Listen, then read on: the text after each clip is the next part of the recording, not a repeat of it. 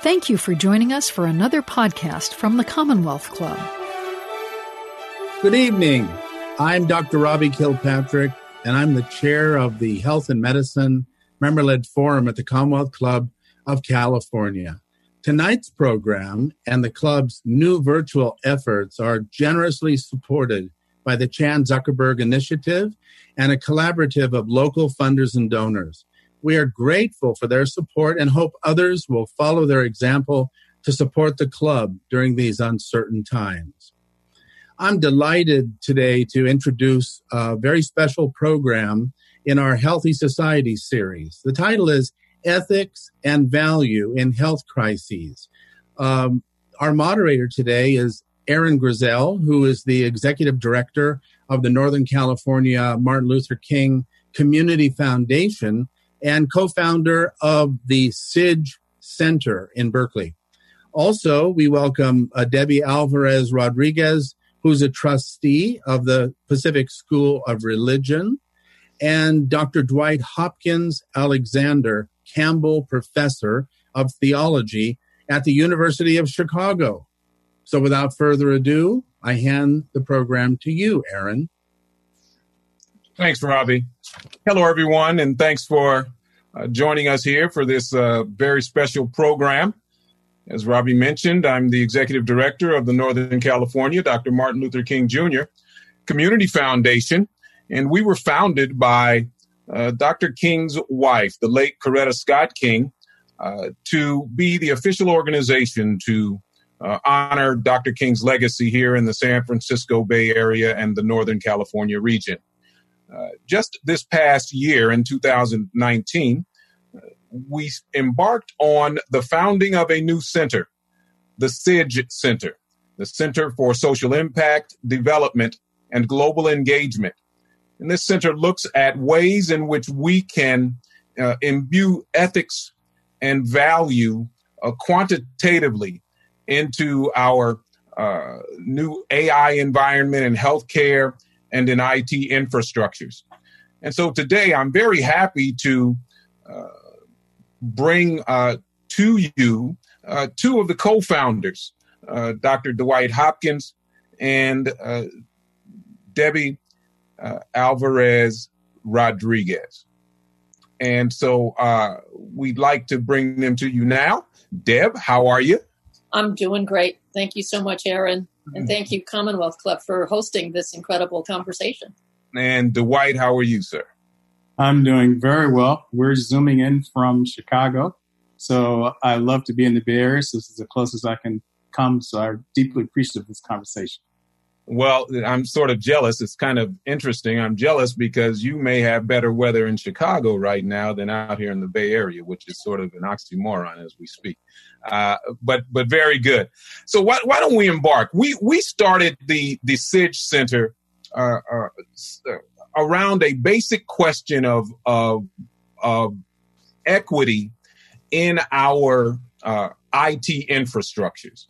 And it was an idea that we were thinking through that would um, uh, uh, uh sort of find a way in which we can discuss uh, uh, where where the the nexus is between the quantitative analysis that is uh, required in developing our algorithms that drive our AI infrastructures, and where the question of ethics and value coincide with that quantitative analysis in order to drive more equitable outcomes as these new AI infrastructures are driving every part of our lives, right? Um, and so each of you comes to the table in the in the co-founding of this center. Each of you comes to the table with some very uh, interesting sort of backgrounds in in approaching the idea of ethics and approaching the idea of value uh, that we want to cover. And today is a good time to do that because we are in the middle of the greatest pandemic around the world since uh, the 1918 uh, uh, pandemic. And so we want to cover um, how that's impacting our health crises uh, uh, today. and so, so, so, Deb, I want to start with you as we begin this conversation um, around this issue of of value um, when it comes to where we are, sort of, sort of writ large, um, and how this pandemic sort of highlights some of the some of these large questions um, um that are real concrete in our uh, in our society today. Well, well, thank you, Aaron.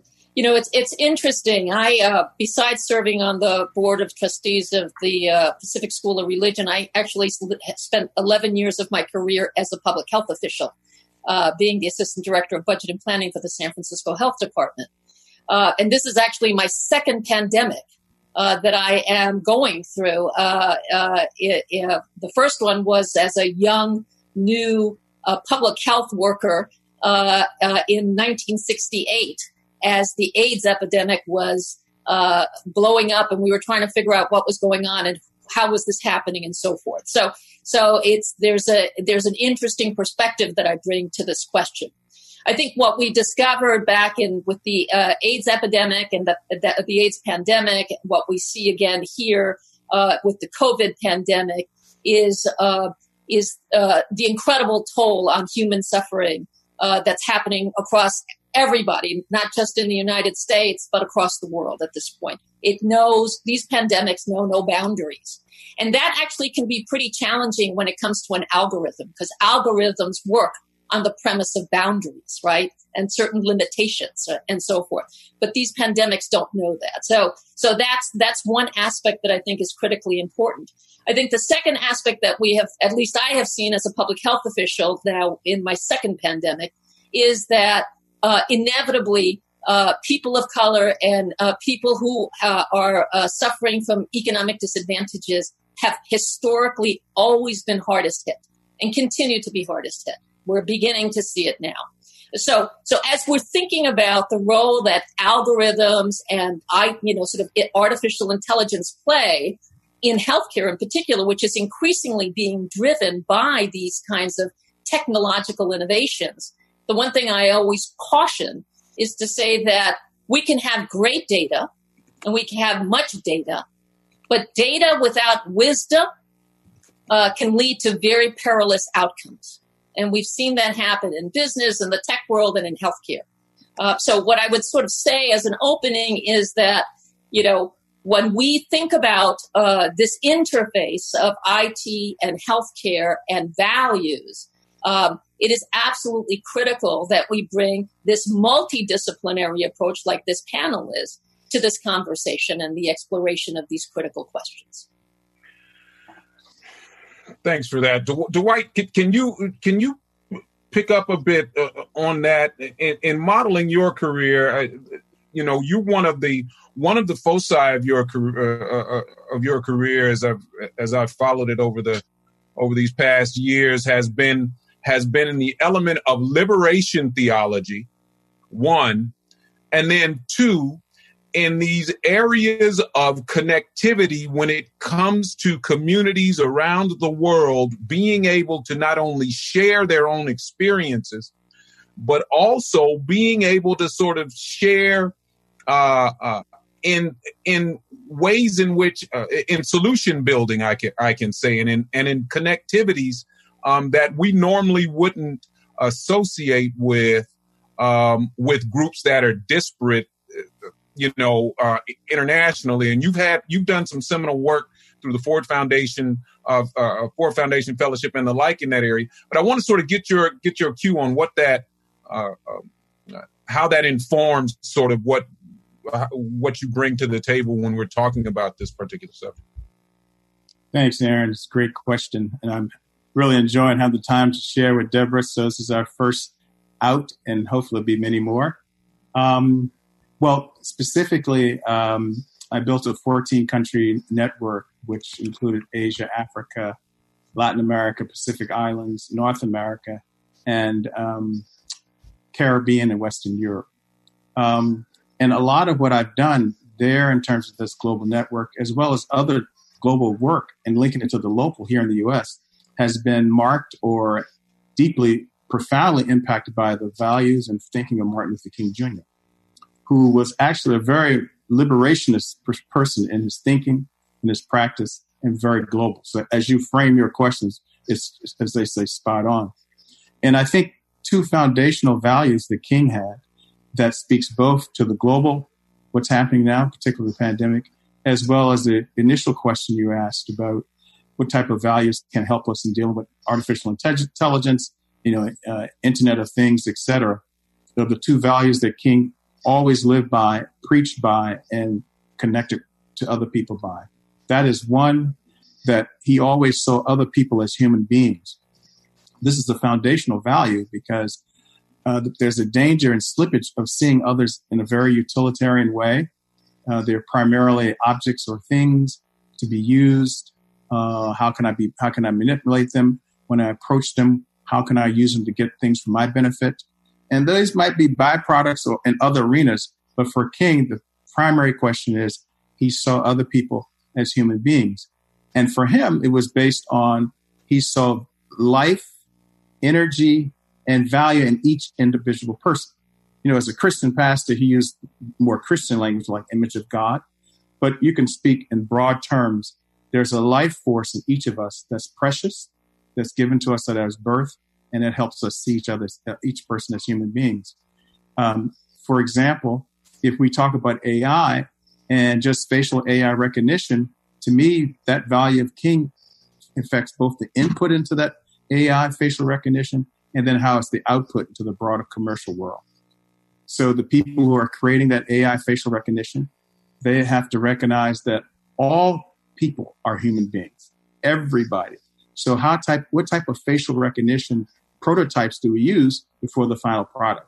So two, when it's marketed, it has to go down, as Deb said, in those disproportionately affected communities, whether they're rural America or urban America or, you know, sub, sub, suburban America. But both seeing all of us as human beings will help us focus technology to serve humans and not humans to serve technology. Mm-hmm. Um, and then the second value, in terms, in addition to the human being that I get from King, is the importance of seeing my own humanity based on the humanity of the other person. This is very fundamental because if I don't see my humanity linked into the humanity of other people, um, I won't even appreciate how deeply the disproportionate impact of the virus and people of color and poor people's community is really an attack on my own humanity. So it's not just me trying to figure out a particular policy or just a handout, but my very being as a human being is linked to the survival and essence of their human being. So both seeing all people as human beings and two, really feeling in my body and my soul that my humanity as a human being on earth is connected and dependent on the survival of the other person's human being. And that other person, primarily poor people, urban people, and we must not forget women and children. Hmm. That that that's interesting because it brings us to what to, to some some of the essential sort of uh, uh, ideas and, and essential sort of quandaries that we're we're forced to tackle when we are looking at some of uh, some of the ways in which we um, we think we ought to we ought to be looking at modeling. Um, and and one of the things is, uh, uh Deb, we we talked about uh, uh a, few days ago, we, we talked about um, value and the prioritization of decision making um, when it comes to uh, uh, when it comes to these ideas of value. And this and, and because we're in a pandemic, uh, there's this this idea of triaging that is that had been that had been uh, uh, that's in effect in a in a lot of our decision making nowadays. Um, talk talk to me about uh, about some of the problems, pitfalls of that model, and and new ways in which maybe uh, we can sort of start a conversation now uh, uh, between us. We can we can look at that a bit differently. Well, it, it's interesting. I mean, you know, the the one of the fundamental uh, uh, protocols in healthcare uh, around triaging, making decisions about who gets who gets to be treated, actually comes from the battlefield right? It comes from wartime situations. And the concept really was around, uh, in that context, was the concept of uh, uh, survival of the fittest. Let us, uh, those who are closest to dying, leave them on the side. Those who are closest to being able to, to, to, to serve so that they can go back to war, right? To go back to fight. Uh, uh, let's put, let's get them through. right? And so that is the fundamental premise of triage that's still practiced in a lot of emergency rooms to this day across the United States. And what's been happening as as as data, the importance of data to really understand what's happening in our hospitals and who is coming to our hospitals and who is getting infected and who is dying of COVID and so forth, as we get access to those sort of disaggregated data, not the metadata that we use a lot of times in preparing algorithms, but the disaggregated data, it starts informing that maybe the very protocols of triage are actually inflicting even greater harm and greater suffering and greater death on the people that are most in need of help. Right. So we're seeing that happening and it's, and, and it, it made me, it was interesting because I was, uh, listening to the uh, Federal Reserve Chairman, uh, uh, who who gave his talk today, uh, Jerome Powell, and he said something. Uh, he was giving his State of the Economy talk, and he said this. He says the reversal of economic fortune has caused a level of pain that is hard to capture in words, as lives are un- upended amid great uncertainty and a- about the future. Right, and mm. so he's sort of seeing this level of pain, and he can't figure out what the right words are to describe it. Yet for lots of communities, people of color, communities of color, communities living with and dealing with disproportionate access to health care, to economic opportunities, to quality education, and so forth, the experience of that pain and suffering is very real and very quantifiable in words and in actions and in deeds. The question is who's been putting that? Do we have the opportunity and the avenues to put that information out? to articulate to have those words in ways that people are willing to listen and to act upon it. And so one of the things I started thinking about as we were talking about this triage model is, is there a different way of thinking about triage? What would happen if we upended the pyramid so that those who are, are, um, are essential workers, which normally is sort of populating the bottom of that pyramid, really those are the men and women who are providing access to all the essential services we need, including food, transportation, uh, care, and so forth. And if we flip that pyramid around so that not the fittest, supposedly fittest, and how we just de- define that will leave up to a different discussion, but this, so that the supposedly fittest get access to uh, are most valued, to those that are providing the greatest need and support become the most valued. What would that do to our triaging? Who would get access to healthcare in a different way? Who would be getting access to to COVID testing? Right? Certainly, that bottom of that pyramid is not getting access to that testing. Yet we see and we hear from Washington D.C. that uh, that our officials are getting tested every two to three hours mm. within the context of the White House. Right. So here are, I think we have an opportunity to reimagine how we triage, who we triage, and what are the guiding principles and values that are informing our decisions. So, so that if we flip that pyramid, just if, if we look at it in economic terms, Lewis Powell is, is an economic, I mean, Jerome Powell is an economic uh, uh, person, right? So, so if we flip the pyramid where we've got, um, and, and, we're seeing this um, just concretely, that our most east, the people who are most important in our society right now are those who are providing the care, the emergency services, ensuring that we're able to get our uh, uh, uh, our life sustaining uh, uh, products. Um, that cohort is the cohort that right now we're seeing are the most important people in our society today, if we want to talk about key persons, we cannot do without um, our uh, nurses, our EMTs, our firefighters, our uh, uh, uh grocery clerks, grocery, grocery clerks. We, we, can't do without uh, them. Yet, th- our most essential workers seem to be the workers that are most uh, sacrificial and sacrificed uh, uh, in society. And Dwight, you brought up something that was very interesting um, um, here that that King uh, seemed to have that bottom up approach, just as a, a, as a general notion when it came to um, uh, his uh, his personalism, so uh, that he that he came under that idea of the bottom up being um, those who are most important in society um, that we should value uh, um, the most, those positions that we should value, those people, those lives um, that we should value seem to be uh, something that was central um, in King's thought. Yes? Yes, and I just love that metaphor, Deborah's about flipping the pyramid. I was trying to not levitate. I was like, yes, I'm there with you, sister. um, and yeah, because it speaks uh, in general and specific to Martin Luther King's very uh, view on values of life and ethics uh, and the type of walk that he walked and talk that he talked.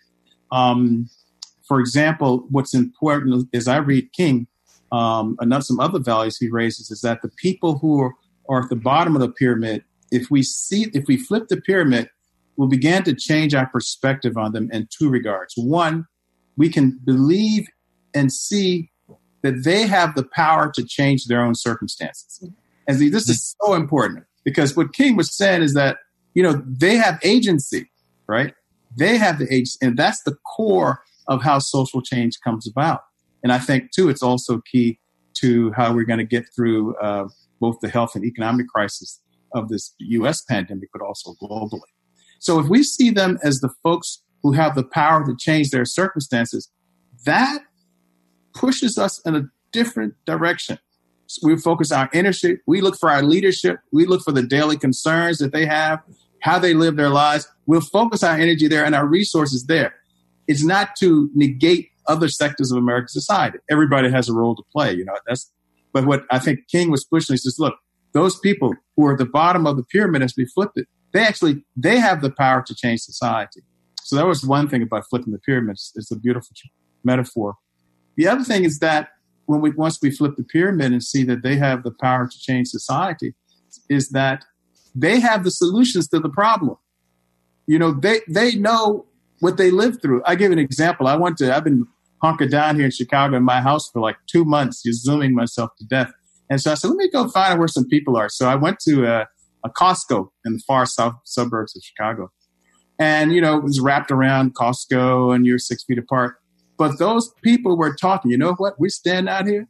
They could bring those swabs and take our tests right here. In fact, we don't need them. Just give us the. I was like, wow, it's like 500 like people right here who don't even want us. They want to do it, right?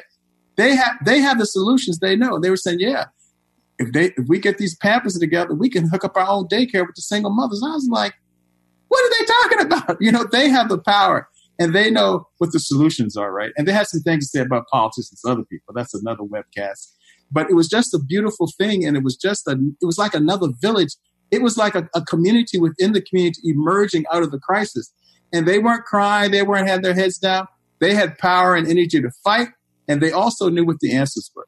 So I think that, you know, King, as you go through his campaigns and this March on Washington, the last one, the Poor People's Campaign, it was clear to me that he felt that these people have the power to change society, and they had the solutions to the problems if mm-hmm. we talk to them.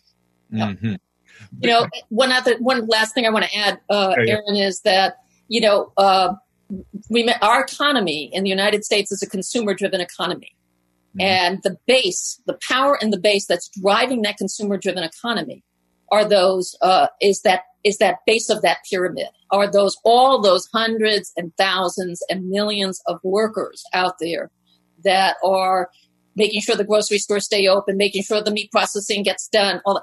They actually drive this economy in this country in a way that is incredibly significant and rarely acknowledged right rarely right. acknowledged so it's it's it's all of what's been said and in addition to do not underestimate the economic power that is driven by this uh, uh, these uh, these essential workers.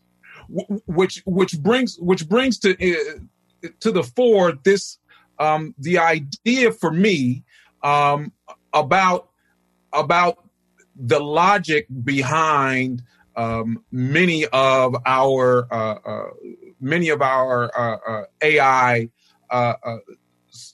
functions, right? Um, so so Brandon Wilks, uh, one of our young sort of technology geniuses in this space, um, brought out a, a, an idea that we uh, that we have been bandying about a bit uh, about this idea of an essential worker versus a a a sacrificial worker, or whether or whether our essential workers are are sacrificial workers rather than essential workers, meaning that we can, um, if something happens to an essential worker, then they're expendable rather than valuable and deserving and needing to be um, um, restored and maintained because of our society's innate need mm-hmm. for uh, uh, uh, that person. And, and, and Brandon brought out an idea is, is in questioning whether, and this is, I think, is a good question, whether um, AI is able to differentiate between an essential worker or, or differentiate between essential and sacrificial in much of the logic that is that is placed within these very fun- various functions that go into uh, uh, you know impacting all of our lives. And what what it boils down to uh, for me is that distilled from AI is distilled from the algorithms that create the rules for for uh, uh, the logic that goes into they they create the rules and that those algorithms are made and created uh, by people. I mean, they're variables that we have to wait and create in order to in order to create these uh, create the rules that are then driving uh, a various you know artificial intelligence function, right?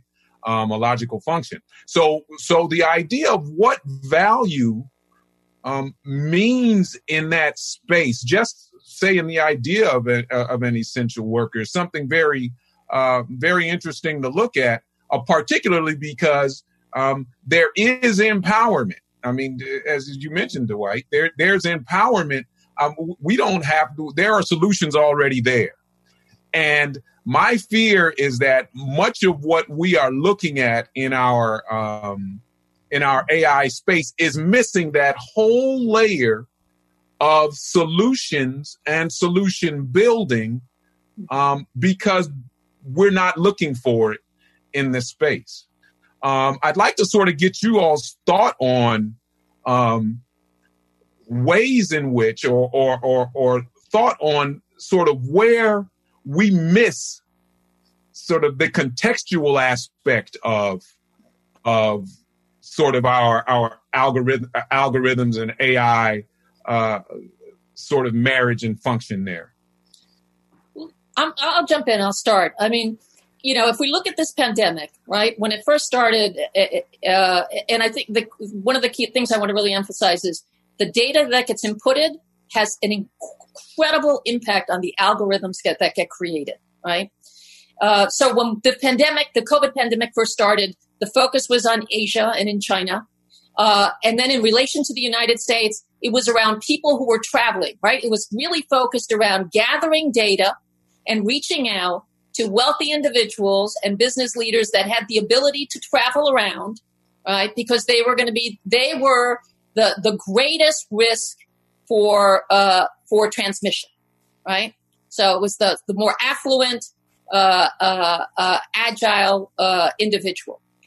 What was the, what we didn't have was we had no and and the data that was being collected was very blunt, right?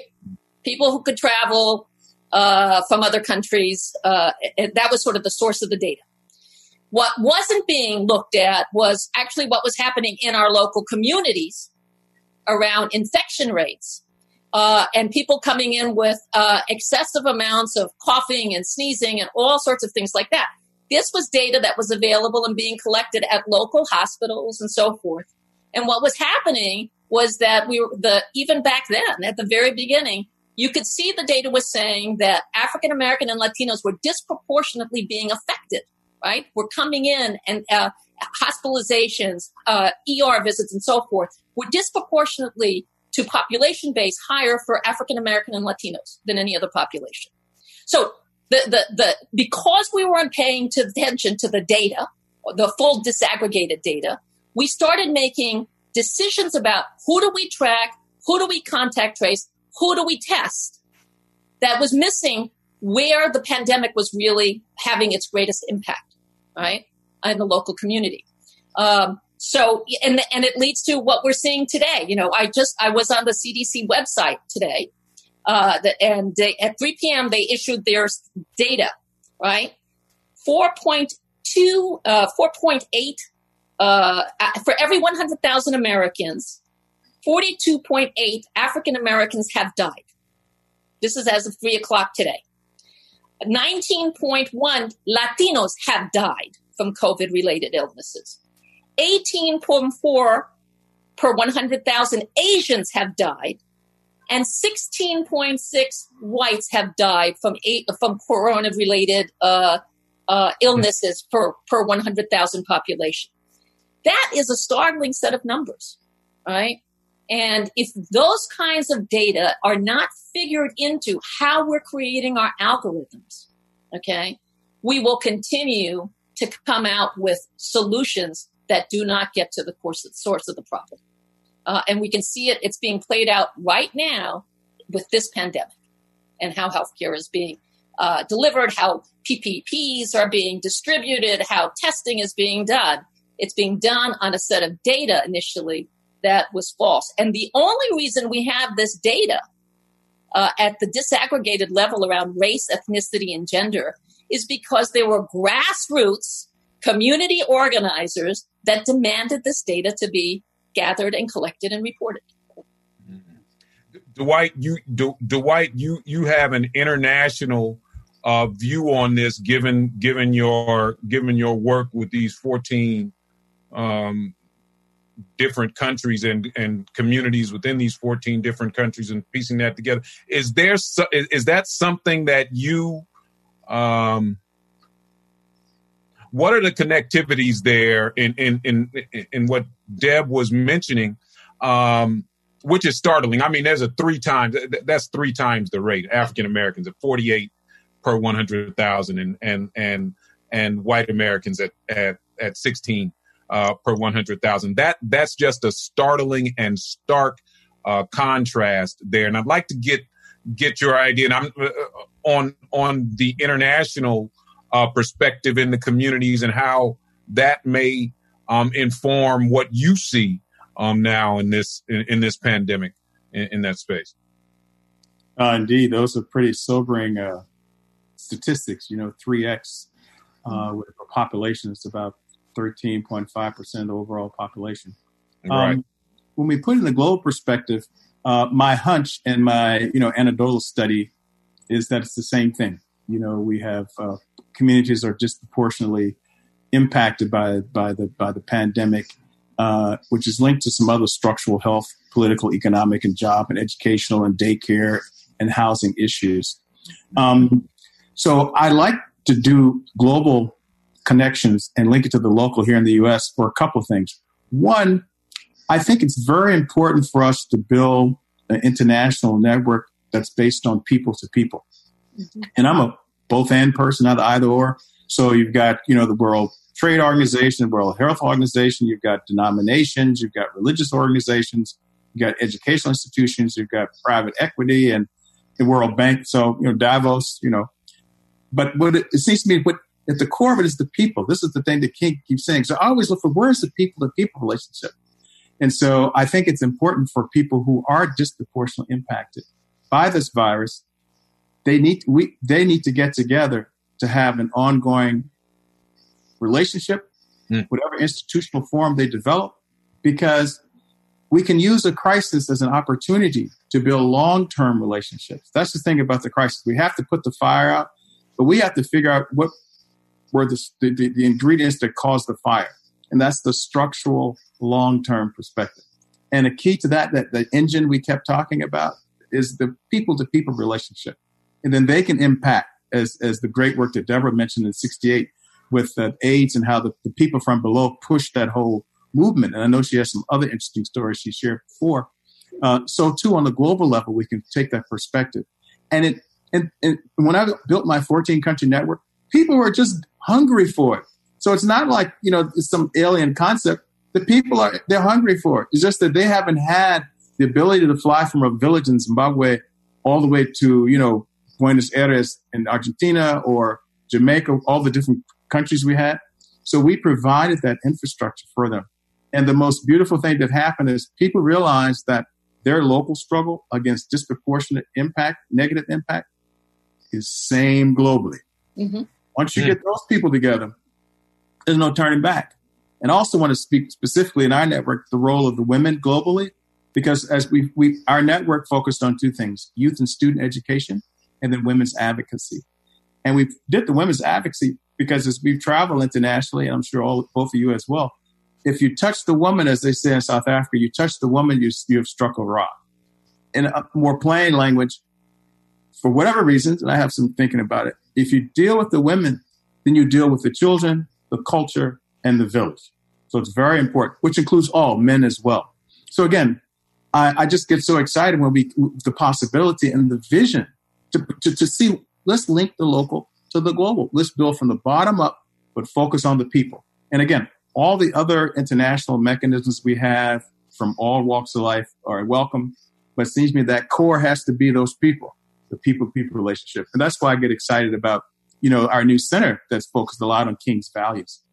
Mm, mm. I do too. You, you, you, know what's interesting to me is is when I think about um, when when I think about this idea between essential and sacrificial, um, the idea of duty comes up, right?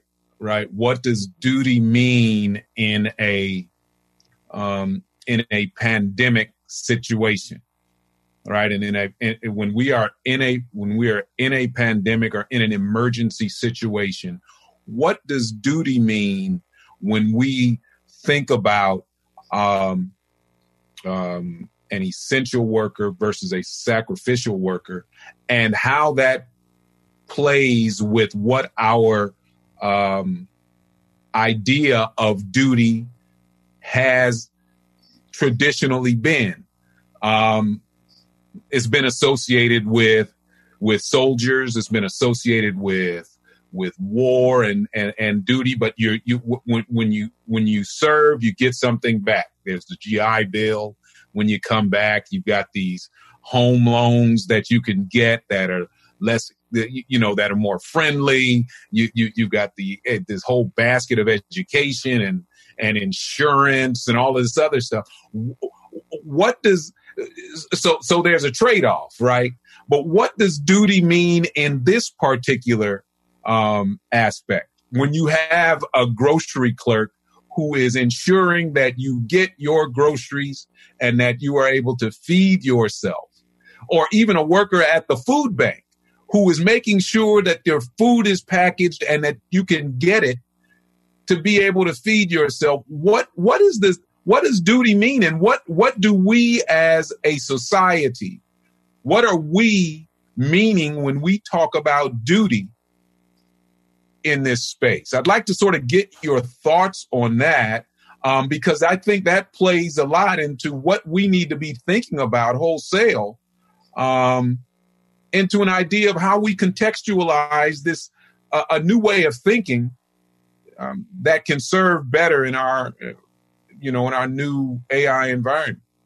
Uh, Deb, Deb, let me start with you with that, and then Dwight, I want you to want you to pick up on that um, um idea on where where it's come from from our thinkers like Dolores Williams and and and you know Howard Thurman and King James Cone those kind of folks um, how they came to it. Well, I mean, I mean, I think you know, as we were talking before we got over the phone when we were planning this conversation, we really talked about this notion of duty uh, that comes with uh, often an oath and a covenant, right? That there is a relationship in the duty that creates mutuality mm-hmm. uh, uh, between people uh, and interdependence between people uh, that um, uh, that is it's almost it's almost familial, right? It's almost familial. It's that's how personal it is, right? So that's the so what we're so that that would be the expectation, and certainly our healthcare workers are. My best friend is a doctor, uh, internist in New York City and she's been on the front lines at Cornell Medical Center dealing with almost 24 hours around the clock with people sick and dying, right? Uh, uh, much to the sacrifice of her own well, health and well-being, right? But she took an oath, right? She took an oath, and she believes that there is a covenant, right, of service, right? Um, and that in turn she's been given the privilege of going to a wonderful medical school and and and being on the faculty at Cornell Medical Center and so forth. But what we're seeing getting played out right now is this in this notion of essential versus sacrificial is that um, there is a duty that is being imposed, not in mutual. There's no mutuality around this, right? So, so, and, and probably the greatest emphasis example of this is the majority of uh, of um, essential workers are Latino and African American. The data shows that, mm-hmm. right? Um, the number one. So, given that, you would say there is a duty to to preserve them, right? Because they're it, it, because they are essential to our well being. Yet the latest data on on unemployment shows that in April, right, Latinos are are are the population in the group that is, has the highest unemployment rate, right? Has lost the most number of jobs in this country to date since this pandemic. And in April, the unemployment rate in April for Latinos hit 18.9%, percent mm-hmm. followed by African Americans at 16.7%. So mm-hmm. where is that pledge, that oath, that covenant of mutuality, right? That we, we, we should be bestowing upon our essential workers. And if, if the result of, of almost it's forced labor, if the result of forced labor, either because of economic conditions, they cannot afford to not work uh, to maintain their families, or in the case of my niece, who works at a nursing home in New York City, uh, was told that she got the fever. She came down with COVID, she got the fever, and she was told that if she didn't show up to work, despite there was no PPPs or anything else, she would get fired. So she had to show up to work sick right?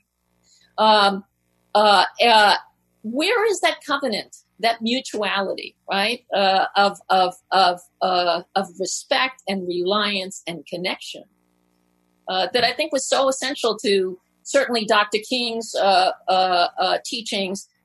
certainly, what we practice at Pacific School of Religion in terms of what it means to be a spiritually rooted transformational leader. Right? Dwight sort of ground ground that idea of duty and sort of the experiences that uh, uh, of, of, some of the thinkers there that we might be able to um, use in a bubble up sort of way. Uh, yeah, yeah. That, that clashed that that sort of clashed, uh, I should say, that sort of clashed with with the uh, with the traditional idea of duty, right?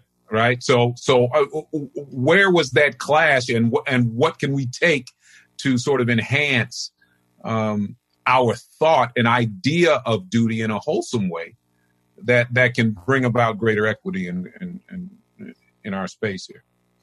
No, awesome, awesome question. Great conversation. Um, I think there's one perspective of duty obligation is a type of blind duty and blind obligation uh, mm-hmm. one that doesn't have uh, or doesn't allow for moral intervention or ethical, practical intervention. And some of the thinkers that you mentioned earlier, including King, they would say that, yeah, we have a duty that when we operate in the public good and to deal with this virus and to do testing, get a vaccine, get people back to work when this testing is appropriate, is in the public good. We have to pay attention not to blind duty, blind obligation, but especially emphasize duty to the most vulnerable. So we keep coming back to that. How do we chop, chop it up or, or whatever perspective we take? Because um, I could imagine, for example, just to come back to duty and try to connect it to your earlier question about artificial intelligence and a bias there in terms of values. For example, what if um, we were able to do prototypes? We were able to involve you know, the East Oaklands. It used to be East Oakland when I was there. And the South Sides of Chicago's and the old Northwest Washington D.C. and the previous 125th Street Harlem has changed and now with Disneyland there. Mm-hmm. Actually, all these places I've lived in, I used to live in Oakland. What if we were to allow them to participate in the programming of these, you know, cutting edge and valuable AI products? You know, so one, and there's a duty to the you know there's a public good, but within the public good, the duty needs to be biased toward people who are most vulnerable.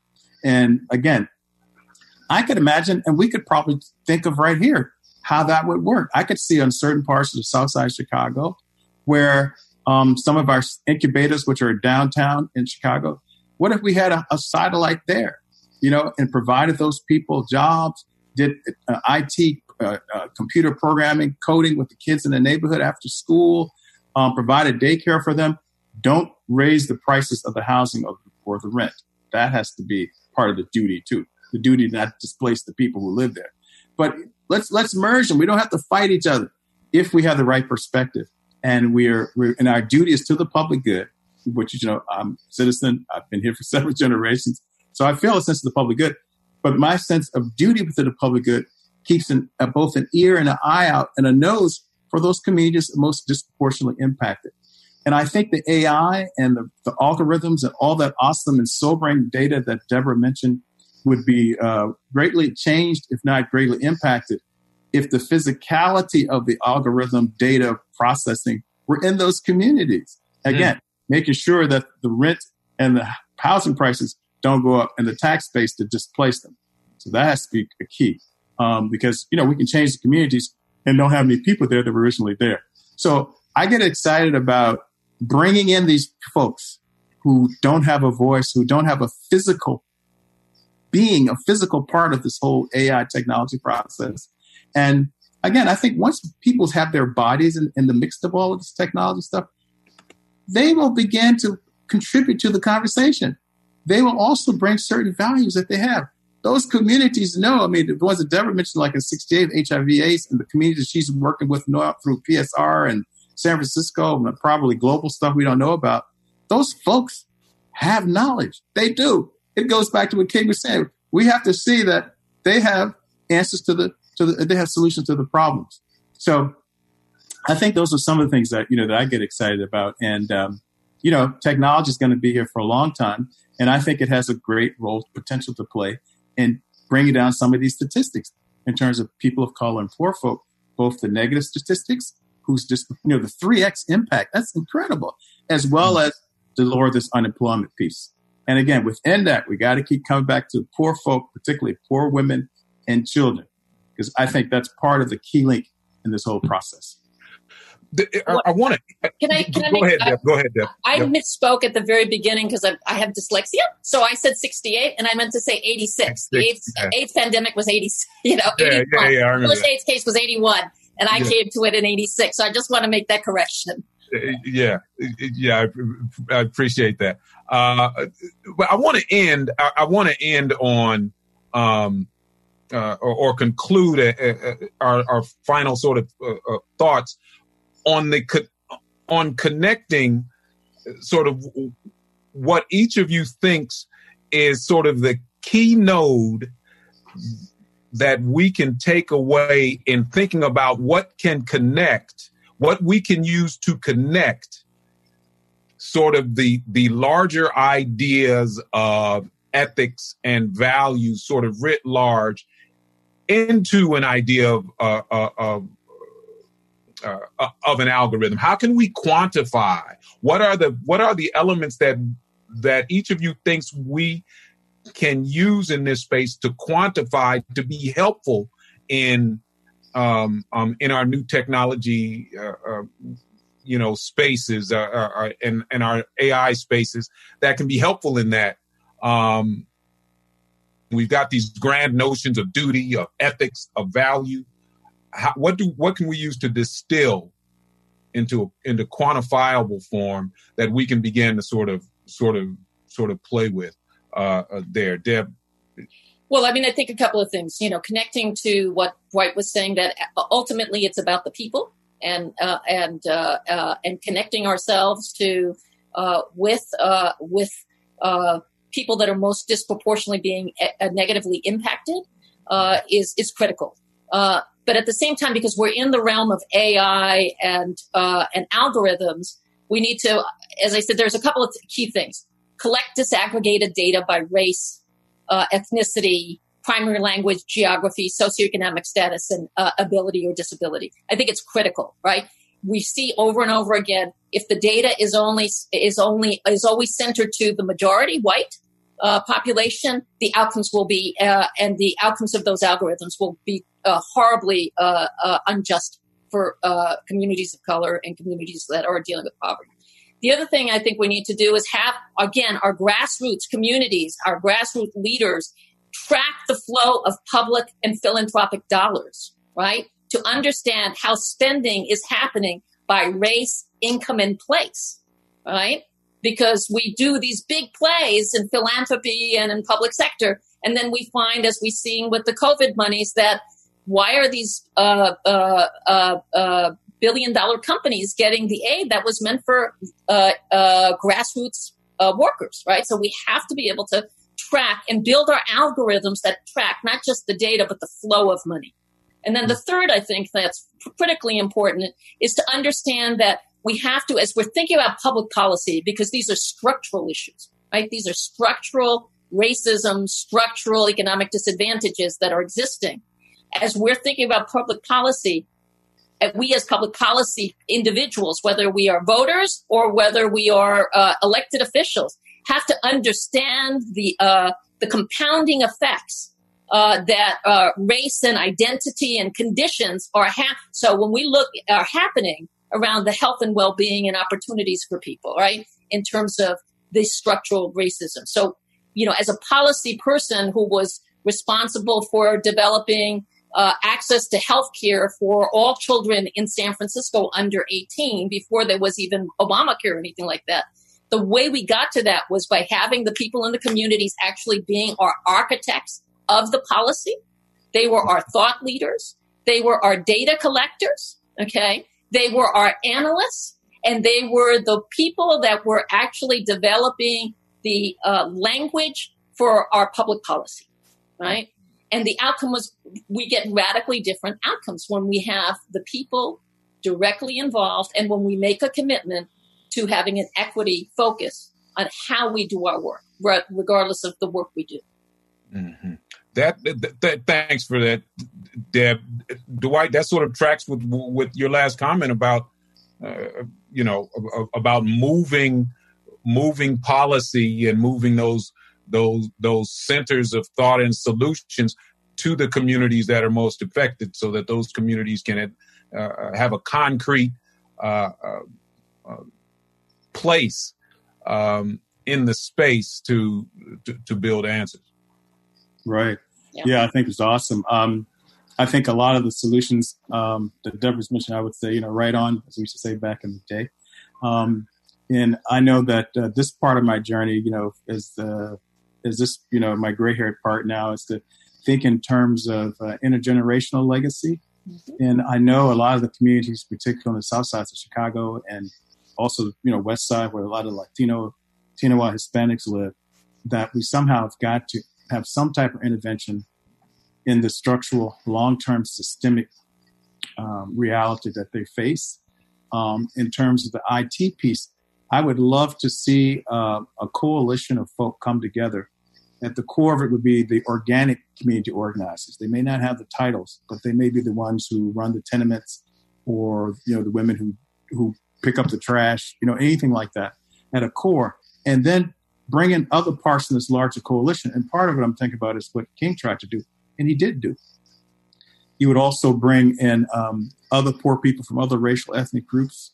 That's going to be a struggle. I know in Chicago, there's a very you know strong segregation tradition, but the vision is to have a long-term intergenerational. At the core, community organizers, the organic people who lead those communities, to have respect. Um, you can bring in folks from, you know, whether they're, the doctors or investors or religious leaders or educators or um, athletes and entertainers. Um, I'm really key on trying to leverage a lot of the wealth that we have, particularly in specifically in the African American community. Mm-hmm. Um, but how do we leverage it in such a way that at the forefront of those organic community people, particularly uh, poor people and women of color? So I think that's so. I could imagine if we had a 200 acre, like in Napa somewhere, we brought a lot of young people from the south side of Chicago, whatever I used to be, oh, Northwestern DC, uh, East Palo Alto, if it's still there, East Oakland, I used to be. You know, we go on and on. You know, Churchill, well, I'm from Richmond, Virginia, and have a summer training program for them on what the future can be. In fact, the slogan would be youth, students, and women, another world is possible. Mm. You, are speaking to my heart. I mean, you know, uh, uh, one of the things that we tell every incoming student at the Pacific School of Religion, uh, we, we tell them when they arrive, there are three things that we promise you. Uh, and we promise to blow your mind, we promise to strengthen your hand, and we promise to embolden your heart. Oh, okay? yes. And if we, particularly with our young people in that campus in Napa, mm-hmm. you know, if we do that and bring and let them really start architecting, oh, yeah. uh, uh, they're much better at AI and technology than I am and my generation is. We let them. Mm-hmm. What what will be unleashed in terms of the power of creative change and positive change uh, and and really transform, transformative impact, it will will will truly blow my mind. hey, well, I, hey, well, I want to thank you. I, I want to thank you both. We we have you know some of our conversations in the past. We can we can continue and continue and continue and and and uh, you know sort of get cut off on the on, on, the technology side because we're talking too long.